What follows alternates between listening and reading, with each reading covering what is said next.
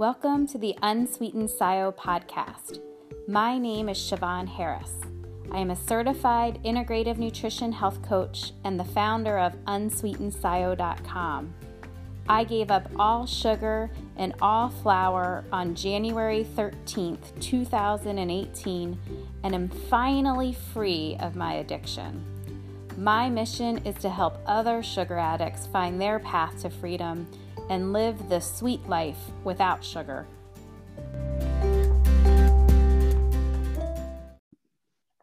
Hi, everyone, and welcome to episode 87 of Unsweetened SIO, the podcast. Today, I'm really excited to welcome back Sarah Levite. She's a licensed psychotherapist and wellness coach who has been in private practice for over 30 years. She works with individuals, couples, and groups committed to helping clients experience more meaningful, satisfying lives whether they come to her with issues of depression, anxiety, relationship challenges, addictions, or stress management, she strives to help them feel heard without judgment, supported without minimizing, and guided with real life tools to use when they are not in her office.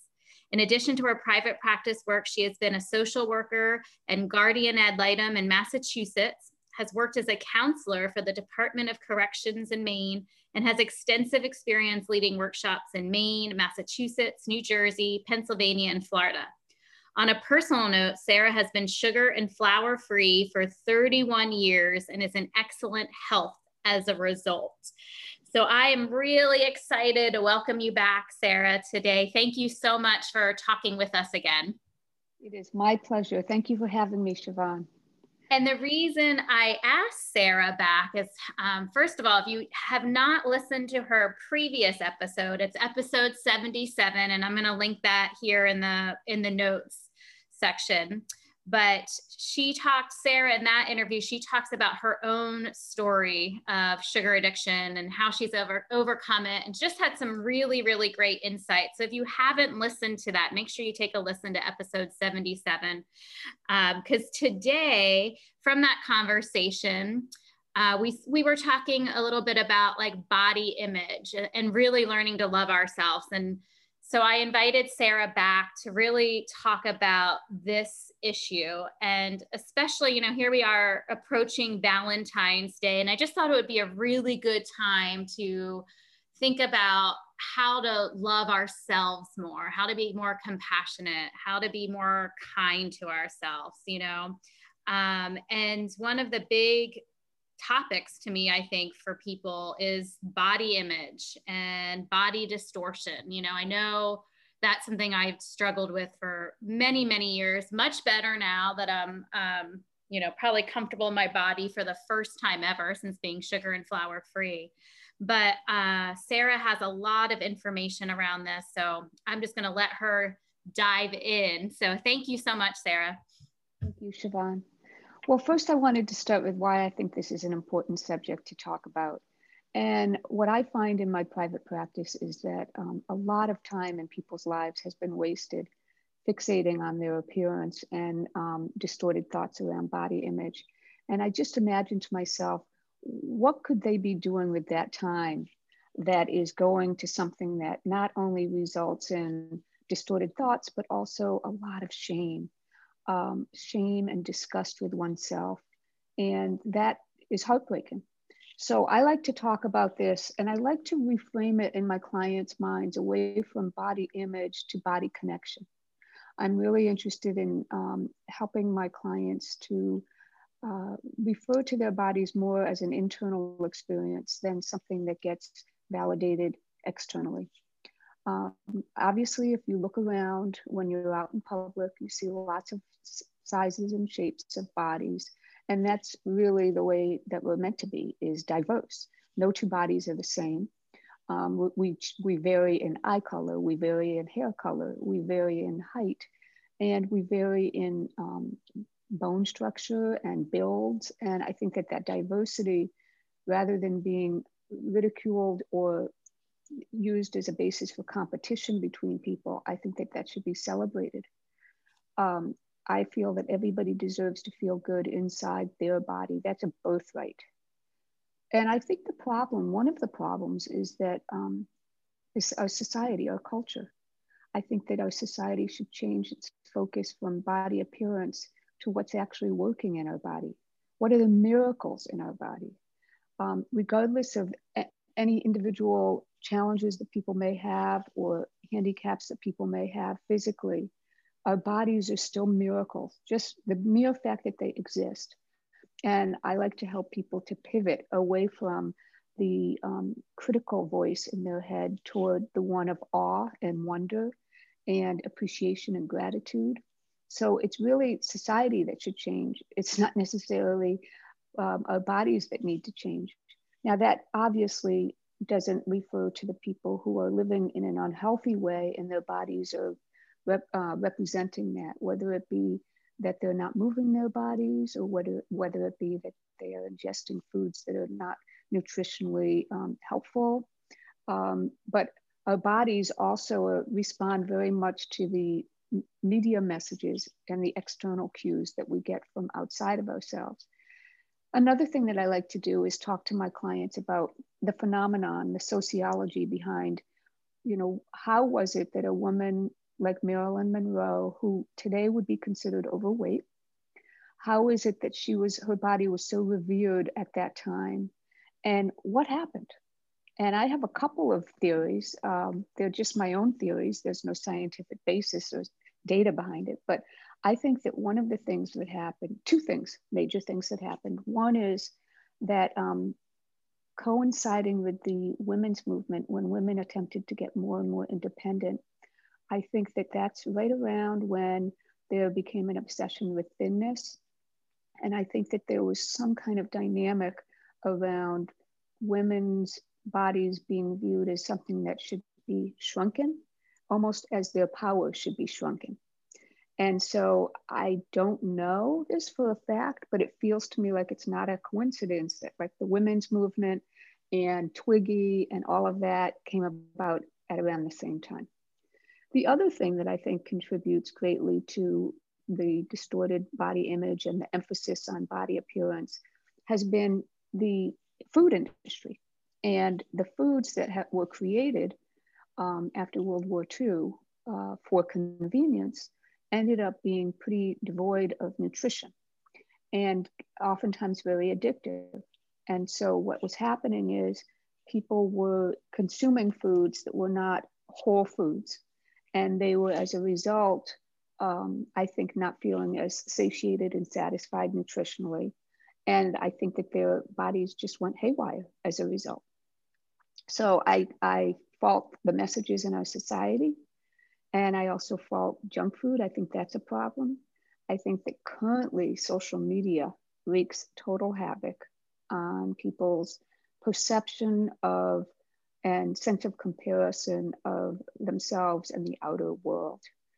Um, we all know that th- things do not often get posted on social media that are less attractive sides. And so what we're doing is we're comparing how we feel on the inside of us to what we see on the outside, uh, internal to other people's external. And that can uh, enable a very incongruent sense of what's real and what isn't, what's achievable and what isn't, and what's healthy and what isn't. I've worked with a lot of clients that are very thin, that are unhealthy. And I've worked with a lot of clients who are uh, larger people who are, I think, very healthy physically, mentally, emotionally. And so I don't really buy into this notion that thin is always well. I do believe that lots of people, um, are, their health is compromised by a lot of excess weight. And I think that that's a result more of the quality or lack thereof of the food that they're eating or the lack of movement. Um, and so those are those are two things that I try to guide my clients toward focusing on. I think that that's important. So, in order to remedy some of the critical thoughts that a lot of people have in their mind about their body, I encourage people to focus more on the inside. So, what does that mean? That means connecting to your physical experience on a more conscious level. That can happen in multiple ways, but ultimately, what we want is we want to identify what contributes to our body feeling calm. Many people many people overeat because they are anxious. They use it as a way to calm themselves, to sedate themselves, to manage fear and anxiety. Um, so when people are able to identify their feeling state inside, whether it's loneliness, anger, um, sadness, anxiety, when they are able to identify how that feels inside their body, they are able to distinguish between something called appetite and hunger. Um, you know, appetite is when you walk by uh, a bakery and all of a sudden you're like, ooh, I should have one of those. And hunger is when you're busy doing something and your stomach starts talking and you start thinking about food because physiologically your body is saying, I need more fuel. Um, so, getting in touch with one's body, how do we calm our bodies? Because when we our bodies are in a calm state, we are less inclined to engage in unhealthy behaviors. And that includes unhealthy thoughts. When we're feeling peaceful and calm and serene, our thoughts are available, our positive thoughts are more available to us. So learn how to tune into yourself internally rather than depending on external validation or feedback about how you feel. I think it's important to try to avoid, you know, spending time with people who are overly focused on appearance. Um, that we all have 24 hours in the day, and some of us, um, you know, feel like we have some say in how we spend that 24 hours. Certainly, some people have more uh, flexibility than others, but we get to decide for the most part who we bring into our social circle. And if our social circle is not comprised with people who are um, helping us to grow and uh, become um, more balanced in our own lives, then we also have to look at are they the people that we want to be spending a lot of time with? Another thing that I uh, ask my clients to do is, is to explore how do you feel on a physical level after you eat certain foods? So, one of the things that contributes to body distortion and body image um, issues is that people confuse bloating with being fat. They, they confuse those two things, and we can feel bloated for all sorts of reasons. And um, that can be a result of simply what we've chosen to eat, how quickly we're eating, if we're chewing enough, uh, and those kinds. If we're gulping water down, you know, we're ingesting a lot of air that way. That can contribute to bloating. Certain foods make some of us more bloated than others. So I ask them to pay attention to how do I feel after I eat certain foods? Do I feel energized? Do I feel satiated? Do I feel wired? Do I feel like uh, I'm getting a craving for more and more? Um, do I feel like I'm getting obsessive? How does our body feel after we ingest certain foods? How does our body feel when we're with certain people? So there may be people in our lives that we just feel more self conscious around, either because of things that they've said or implied, or just the chemistry between us and them. Now, that's not to blame anybody. This isn't about blame. It's about observing with curiosity what it is that seems to enable us to live our best lives in terms of peace and serenity. So that's something that I encourage my clients to pay attention to. Um, another question that they can ask themselves is how is how is our body functioning at this stage in our lives? So you know, there's a big difference in most people's metabolisms as they get older, not for all people, but many people.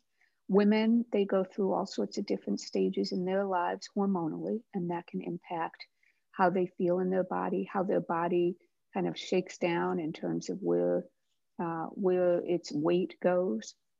So, how does a person, how is their body functioning at this stage in their life?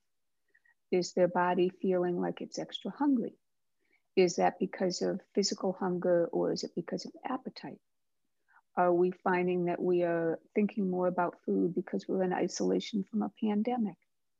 Um, you know, just noticing with, without judgment.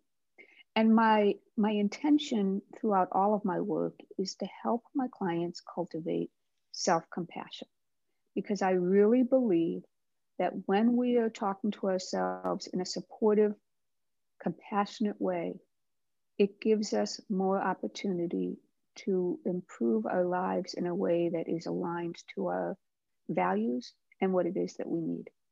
When we talk to ourselves in a critical way, it causes pain, it causes us to shut down. In some of us, it causes us to want to rebel. In some of us, it can contribute to depression. So I don't see any positive uh, result of talking to ourselves in a mean, critical way. So this is a difficult thing for people to exercise because so many of our thoughts come in and out so quickly. So if somebody is a parent, I will ask them to imagine how they would feel if their child were talking to themselves in a critical way.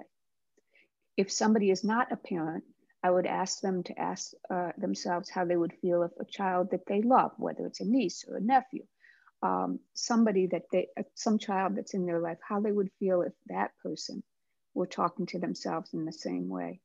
And it just enables people to access the horror and the um, the shock of some of the way that we talk to ourselves.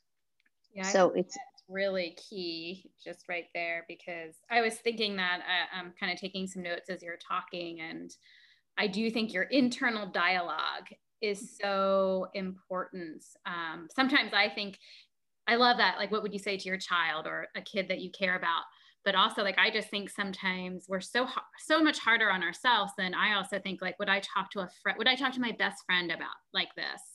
You know would i no i wouldn't i would be so much more understanding. It's like okay it's okay you, you know like it's just so funny how we can be so much harder on ourselves. Um, and the other thing I was thinking about as you're saying this, just as a mom of two kids, something that I'm very aware of is being careful what I say because my children are listening and watching. You know, that was one of my biggest motivators for getting over my addiction was because I knew they would be see- watching me and hearing me and I didn't want to be you know, I don't even keep a scale in the house because I don't want to be weighing myself um, I think so many of uh, us grow up, unfortunately, around people in our families that do not have a strong body image themselves and then kind of pass that along you know it, it just goes generation generation so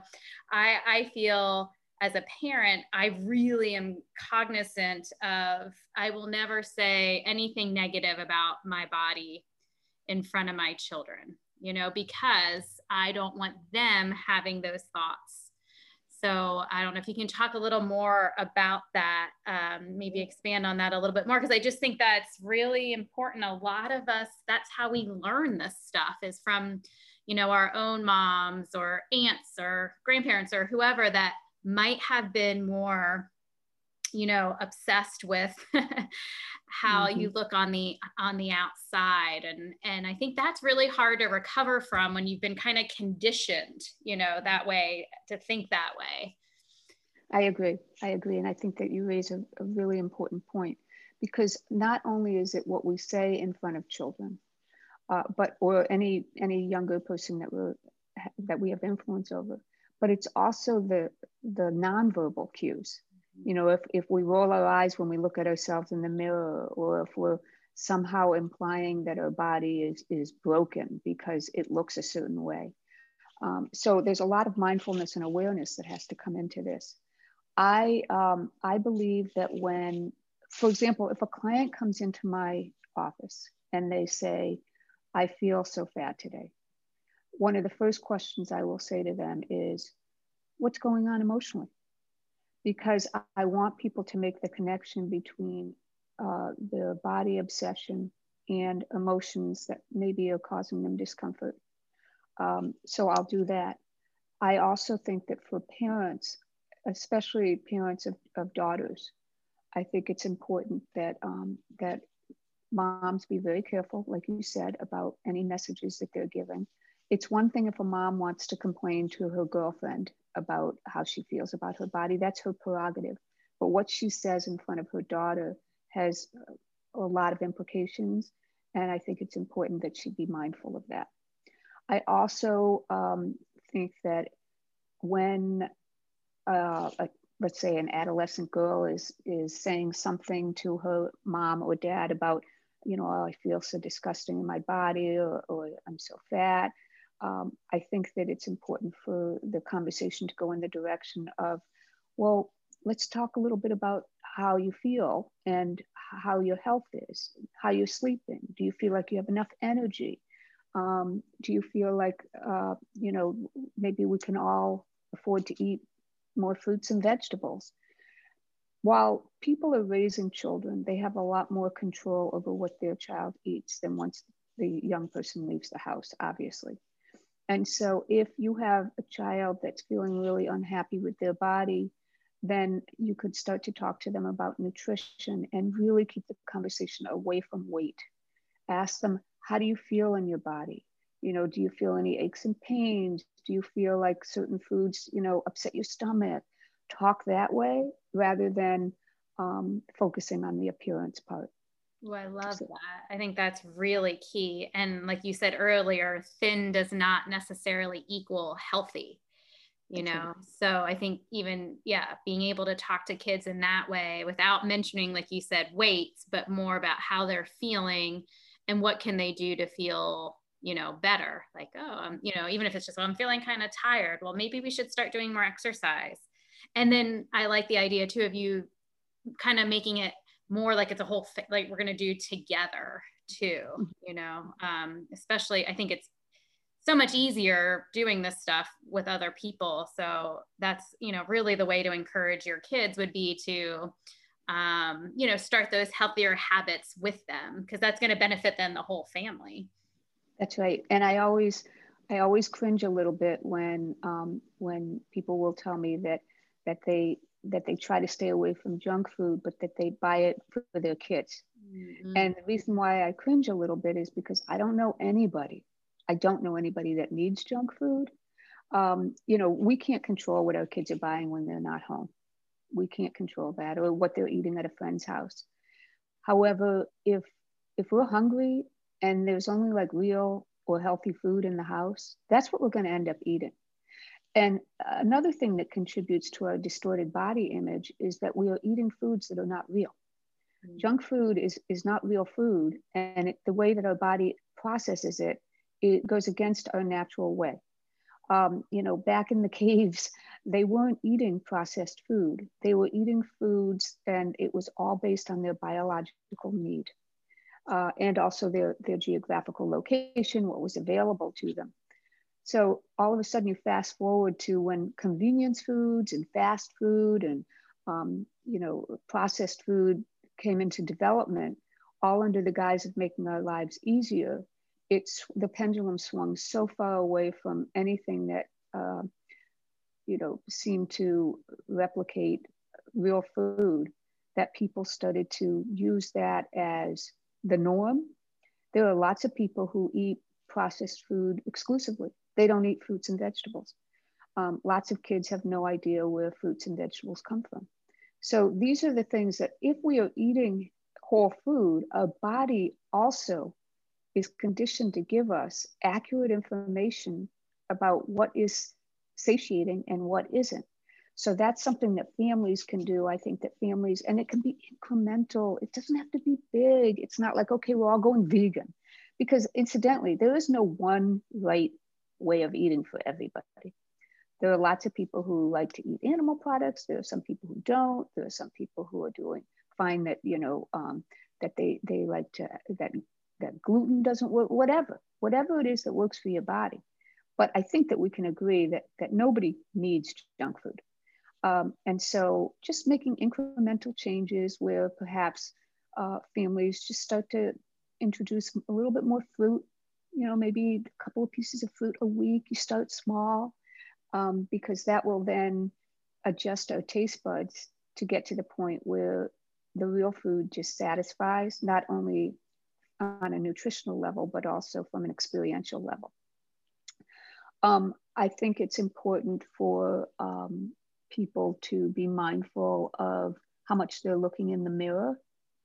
uh, because I think that mirrors can be a real trigger and can fuel the distorted thoughts that we have in our mind about our bodies. I remember working as a therapist with a group of anorexics, and uh, we were in a group therapy session. And one of the an- anorexics looked across at, it, at another anorexic and she said, You are really anorexic. But she didn't see it in herself. And so our minds are capable of deceiving us. And consequently, if somebody looks in the mirror, a lot of times they don't really see the actual body. They fixate and focus in on the part of their body that they like the least. This is something that I noticed a lot in my practice that that people um, they they have a part of their body that they like the least, and because they're so focused on that part, it eliminates all the other parts of their body. So whether it's somebody's stomach or their thighs or whatever, their arms, uh, when they look in a mirror, they hone in on that, and that's not helpful either. Um, I think it's so so that's an that's something. And you mentioned before about getting on the scale and weighing oneself. Um, there's a lot of controversy about this. Uh, personally, I believe that scales um, should be used on a very limited basis. Uh, and I think that also it's important to remember that every scale in the world is different. So if you're weighing yourself at your doctor's office, at the gym, you know, at your neighbors, at your house, all those scales could fluctuate. And the other thing is that I like to encourage my clients to use their clothes as their scale. We can tell by our clothes if we're losing weight or gaining weight. And I think that we all need to have this window uh, within which a, a weight can fluctuate just based on the time of year. For women, maybe the time of month, um, you know, our age, the amount of activity that we've engaged in. And speaking of activity, I like to work with people to get more involved in body embodiment and really being inside their body. And there's nothing more critical than moving our body. And some of us have the ability to move our body more than others. But if you start with incremental steps, I mean, there are people in, in, in wheelchairs who are able to um, engage in certain kinds of, of yoga, for example. There's something that we can all do for our body, either on a physical level or to calm our central nervous system. And that can in turn lead to a better sense and um, higher regard for our body image. So those are those are some things that come to my mind. Um, I wanted to move on to some questions that I encourage people to consider journaling around just to gain some understanding of the way that their mind is working and maybe what, what could afford to shift. Um, one of the things that I'll ask clients is when was the first time that you were embarrassed about your body? And I just ask them, you know, it, just to recall a memory when all of a sudden they felt self conscious about their body. And there could be so much information in that. I um, sometimes learn that somebody made a comment to them or that they um, tried to do something, you know, tried to engage in some physical activity and were unsuccessful and blamed it on their body. Or if they were going shopping and they were trying on clothes and things didn't fit. So I, I like to um, I like to explore with them when was the first time that you were embarrassed about your body. Um, I also like to encourage people to list three thoughts that they have about their body and then to reflect on are these thoughts fact or fiction? Are they distorted? What's the evidence that that thought is accurate? So that we're slowly trying to distinguish between the distorted thoughts, the fiction, and what's true and what isn't. So, for example, I I know that I'm five three and a half. Okay, that's a fact. So I tend to be kind of on the short side. And so if I say to somebody, you know, I'm, I'm a short woman, um, I don't think that that's necessarily a distorted thought. I also don't feel like it's a critical self thought. It just happens to be my stature. Um, I have blue eyes. You know, that's just a fact. Um, and so I, I think that, it, and, and obviously people's thoughts about their body are much more complicated than that, than just the statistics or the uh, you know, the, the identifying factors. Um, but you know, we start we start slowly with the obvious things, and then we move into some of the other distorted thoughts that they may be having. Um, I encourage people to replace their distorted thoughts with a positive message, a positive message. So one of the ways to do that, and this is my favorite way to do it, is to um, identify things about your body that you're really grateful for. Like rather than looking at what you think is broken or not right, what about all the things that are working? What about all the miracles that are going on with our body in any given moment? Um, I remember, I remember I was uh, in a personal example. This is just an example in my mind. Um, I remember I was riding my bicycle once and I was riding up this hill and these two people rode past me really fast. And my first thought was, wow, I'm really slow. And, you know, I kind of blamed my body like I'm not in good enough shape. That was not helpful. I immediately went to, how lucky am I that I can ride a bicycle? How lucky am I? Because we all know people that don't have that ability. And so shifting to one of gratitude, it's so important to do this on a regular basis, shifting from the negative self critical thought to the thought of being um, amazed at the miracles that we have access to because of our bodies on an, on an ongoing basis. So that's another thing. Um, For me, this is a little more vain, but this just made me think I've always really, um, I've liked my hair. I have blonde hair. So even in times when, um, and I don't have to dye it, you know, so, and I know so many people that do. And even in times when I'm feeling completely off, like when I have felt so awful about the rest of my body, I remember thinking, well, I'm really grateful though for my hair. I don't have to spend all that money dyeing it. Like I just would try to, even when I was really overweight and unhappy with myself, I would try to shift it to that you know, and then thinking of other things that I liked, you know, not just physically, because there was other physical things that I liked, but even like another kind of funny thing is I've always had like a really, I've just been really strong always. Um, so I would, I would just be grateful for my own strength, you know, mm-hmm. like again, yeah, I might be a little bigger in my body than I want to be, but I'm also really strong and I'm able to do a lot of things because of that. Like I'm really, really strong. So yeah, I, I, I think that's really important to have that kind of shift if it's something as you know just your hair or something more like you're saying just the ability to be able to ride a bike or take a walk or do an exercise class or even do some yoga or like for me just feeling strong in my mm-hmm. body you know focus on those good things. I think that is so so important because we can all find something right? I mean there's something yeah and I, and I purposely emphasize the word incremental because mm. I think we live in a culture where it's like go big or don't don't do anything at all. And I think that that's um, that's not helpful. And I also think that it sets us up. Mm. So an incremental change could be going out for a 10 minute walk. Mm-hmm. Okay. And and sometimes I'll have clients come in and they'll say, that's it. I'm going to go to the gym five days a week. And I'll say to them, is that realistic? Do you have, what are you going to take off of your time plate in order to put that on? And I'm not trying to discourage them at all. What I'm trying to do is I'm trying to help them avoid setting themselves up for feeling like they failed. Yeah. And so that's that's something that's why incremental changes yeah incremental makes it sustainable and that's really the goal. It's not you need to be perfect right now.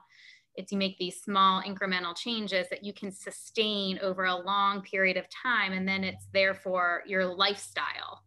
That's right. Yeah. and I, I forgot to mention siobhan that that the the most important way for us to connect to our body um, because I started the podcast talking about how it was critical that we identify what calms us. You mm-hmm. can't do that if you're running around busy all the time. It requires some degree of just pausing. It doesn't need to be a lot of pausing. Um, so, an exercise that I'll encourage people to do is once a week, intentionally eat a meal where there is no distraction. There's no TV, mm-hmm. your phone is put away, You're not on your laptop. You're not, you know, reading the newspaper. Um, you're not driving. That that one meal a week. That's an incremental change. One meal a week. You just sit in a calm environment, preferably, and you just eat, and you chew, and you savor the food. I mean, there's a reason why people should take about 20 minutes to eat a meal. Mm-hmm. That's how long it takes for satiety to reach the brain. And there's something really lovely about chewing your food and not gulping it down. And so that's that's something that I that I like that's my clients. Really interesting you bring that up because I'm in the situation now where I'm able to actually eat breakfast by myself. My kids are back in school on a like limited basis.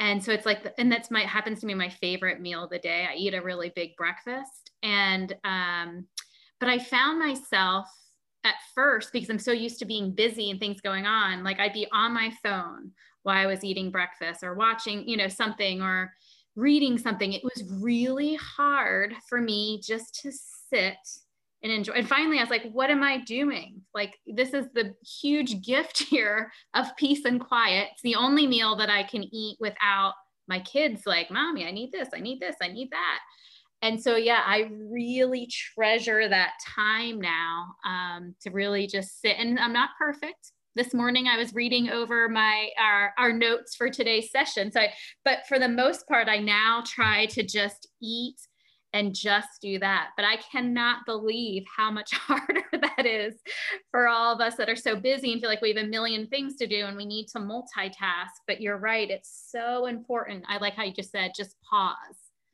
you know take that time to just pause. And i feel so much more calm mm-hmm. after that. And actually having that pause makes me i feel more um, efficient then in the day. I actually tend to get be more productive by taking that little rest time to pause. And i feel like i enjoy my meal and i love my breakfast so much and i enjoy it better. And it just feels like i stay full longer. I don't know. Yeah but it's harder said than done. I will say that to people because I I was definitely surprised by how challenging it was for me the first few days. Well, that's because of habit, yeah. right? Yeah. You were in the habit of of multitasking while you were trying to eat. Yeah. And it became such a habit that it was just automatic and you weren't even aware that you were doing it half the time. Mm-hmm. And I think it's ironic because most people really enjoy food, love food, and yet they are robbing themselves of the opportunity to really experience it.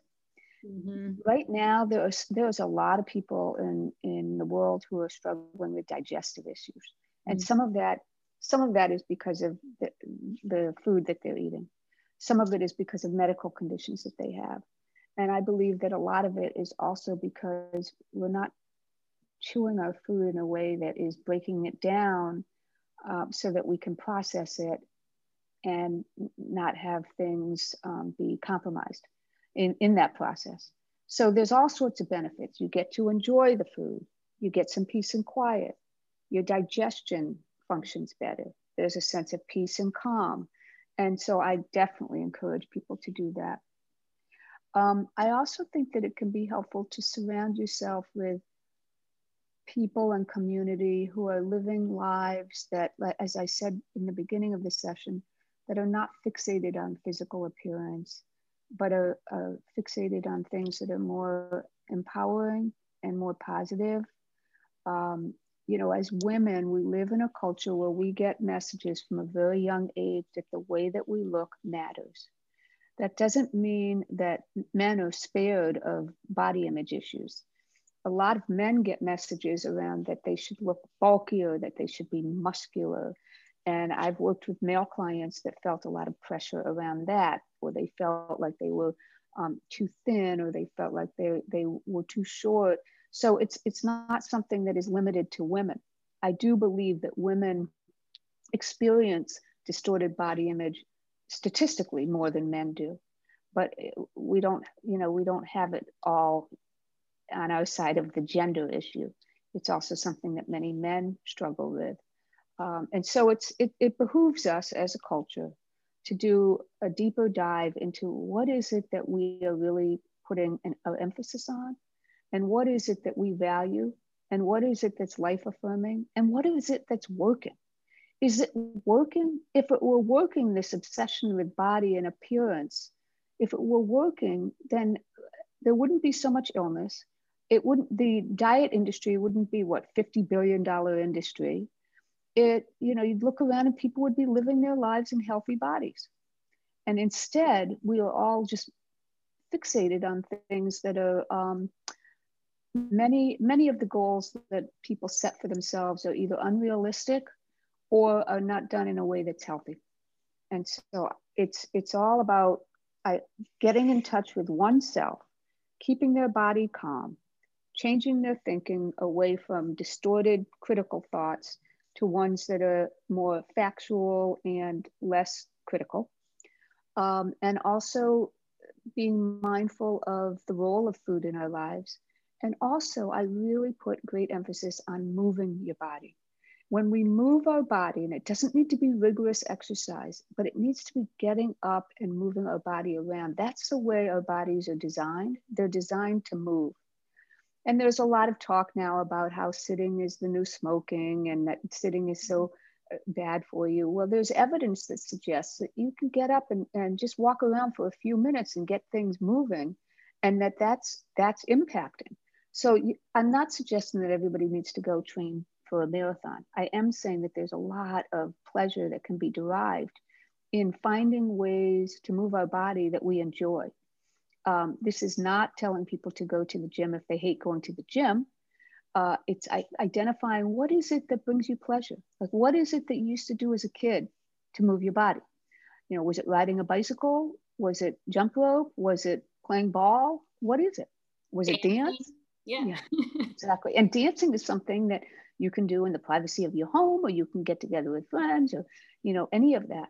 Um, and I just wanted to comment on something that you said before about when you were saying that it's that it's hard to get into the practice of having a, a, a mindful breakfast where you're not distracted. None of this is easy. Mm-hmm. I'm not trying to imply that, hey, everybody, just do A, B, and C and you'll be fine working on uh, feelings about ourselves on an emotional level and a physical level is a lifelong process. Um, I used to be very overweight, and uh, the degree to which my energy went toward obsessing about my body and trying to hide my body and trying to avoid certain social situations and just getting into this looping cycle of negativity and shame and disgust. It wasn't until I started to talk to people about it and become more upfront about how I really felt about my body, and then started to feel safe enough to explore changing the way that I was eating. Um, I made big changes in how I ate so that my body could feel like I was working in a way that was supportive nutritionally instead of just you know being addicted to junk food so this is a process and i don't want to imply that people um, I don't want to put pressure on people and I don't want people to feel criticized. That's not what this is about. I certainly had a decades long journey that got me to the place where I am today. And I'm very grateful. And I also know I could not have done it alone.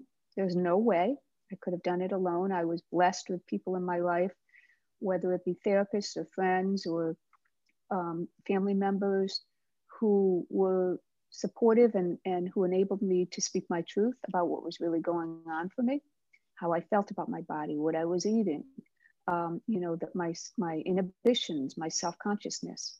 So I think that all of that is important.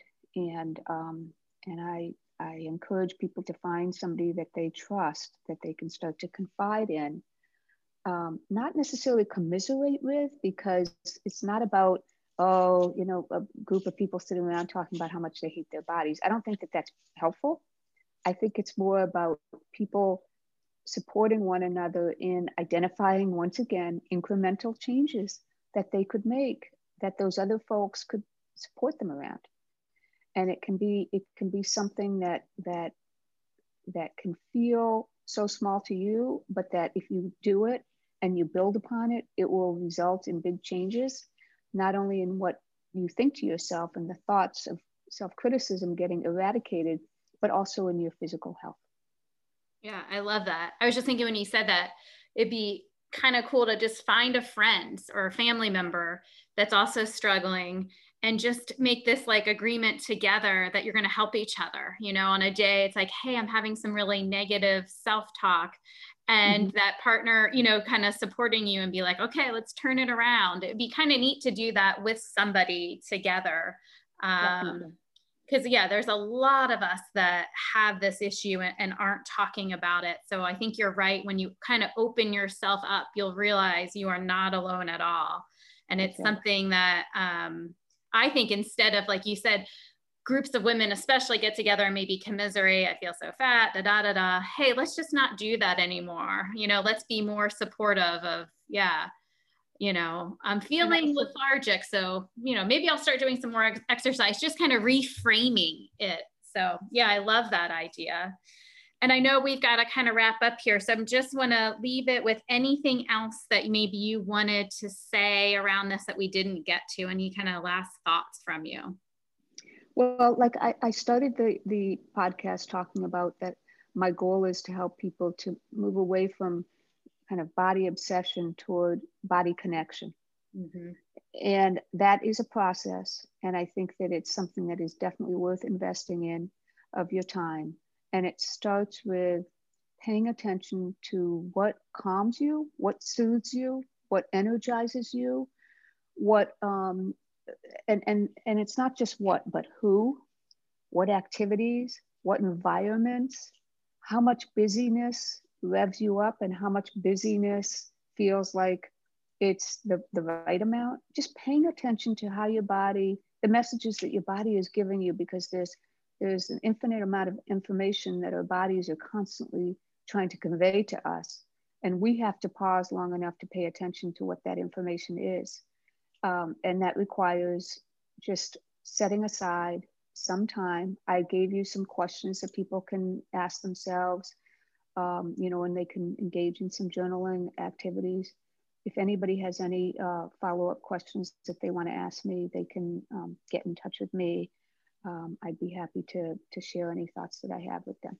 Yeah, and I was going to say you've been doing these awesome workshops. I'm on Sarah's um, mailing list, so she is offering like online workshops and really great different topics for people. So check out, and I'll, I'll make sure I link this. But her website is sarahlevidecounseling.com, and her email is sarahlevideconsulting at gmail.com. I'll link both of those in the episode notes. But I really encourage you to go to our website um, well and if they if anyone wants to make an appointment with you too they can do that i mean that's the wonderful thing about the pandemic you know you're located in maine but you can zoom with clients everywhere um, but also maybe if they are interested in some of these workshops that you're giving i think um, I know you do them on like anxiety and, and other issues as well. So um, I encourage people to go sign up. So thank, thank you. you so much, Sarah, for taking the time again today. Always love talking to you. And we're going to have to talk more because I just feel like we could go on and on and on. I appreciate you having me, Siobhan, and I appreciate the work that you're doing too. It's a wonderful service for people. Thank you.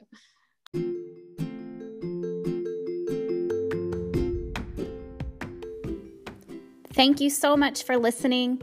Have a great day. And remember, Life is so much sweeter without sugar.